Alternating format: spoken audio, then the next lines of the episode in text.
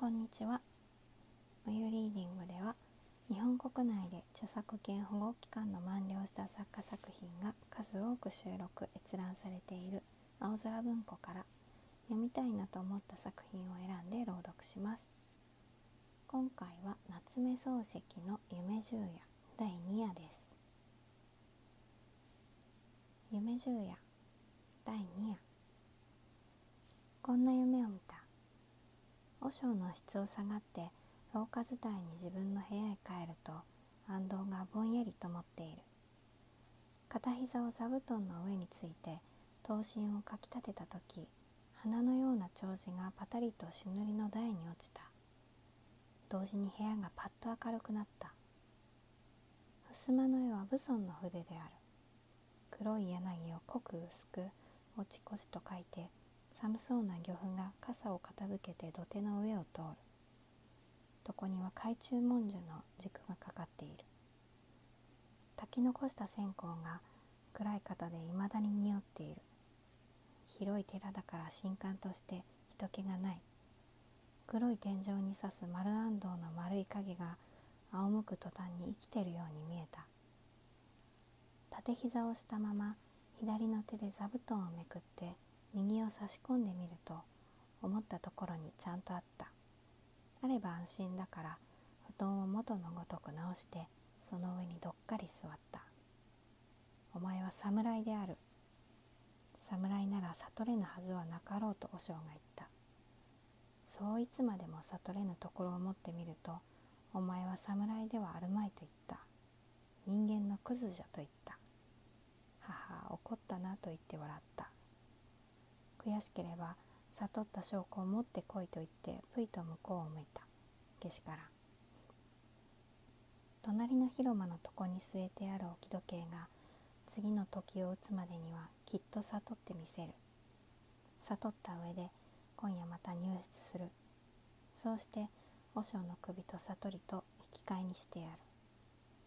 悟らなければ和尚の命が取れない。どうしても悟らなければならない。自分は侍である。もし悟れなければ自陣する。侍が恥ずかしめられて生きているわけにはいかない。きれいに死んでしまう。こう考えた時自分の手はまた思わず布団の下へ入った。そうして取材屋の担当を引きずり出した。ぐっと塚を握って赤い鞘を向こうへ払ったら冷たい葉が一度に暗い部屋で光った。すごいものが手元からスースーと逃げていくように思われる。そうしてことごとく切っ先へ集まって先を一点に込めている。自分はこの鋭い刃が船にも針の頭のように縮められてくすん五分の先へ来てやむを得ず尖ってるのを見てたちまちぐさりとやりたくなった。体の血が右の手首の方へ流れてきて握っている塚がニチャニチャする。唇が震えた。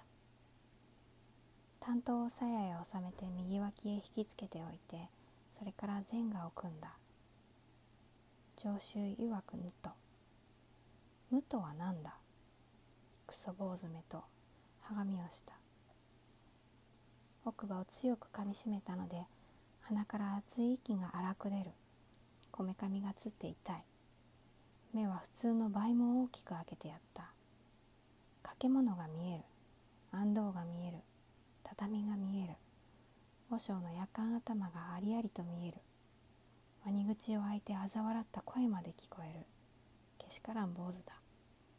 どうしてもあの夜間を首にしなくてはならん。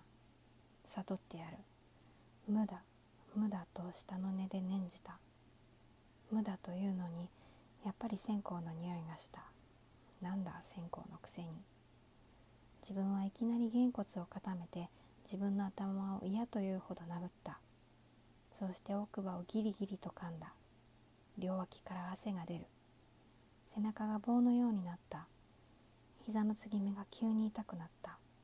膝が折れたってどうあるものかと思った。けれども痛い。苦しい。無はなかなか出てこない。出てくると思うとすぐ痛くなる。腹が立つ。無念になる。非常に悔しくなる。涙がほろほろ出る。一思いに身を大岩の上にぶつけて骨も肉もめちゃめちゃに砕いてしまいたくなる。それでも我慢してじっと座っていた。耐え難いほど切ないものを胸に入れて忍んでいた。その切ないものが体中の筋肉を下から持ち上げて毛穴から外へ吹き出よう吹き出ようと焦るけれどもどこも一面に塞がってまるで出口がないような残酷極まる状態であった。そのうちに頭が変になった。安藤も武尊の絵も畳も違い棚もあってないようななくってあるように見えた。と言って無はちっとも厳然しない。ただいい加減に座っていたようである。ところへ忽然隣座敷の時計がチーンとなり始めた。はっと思った。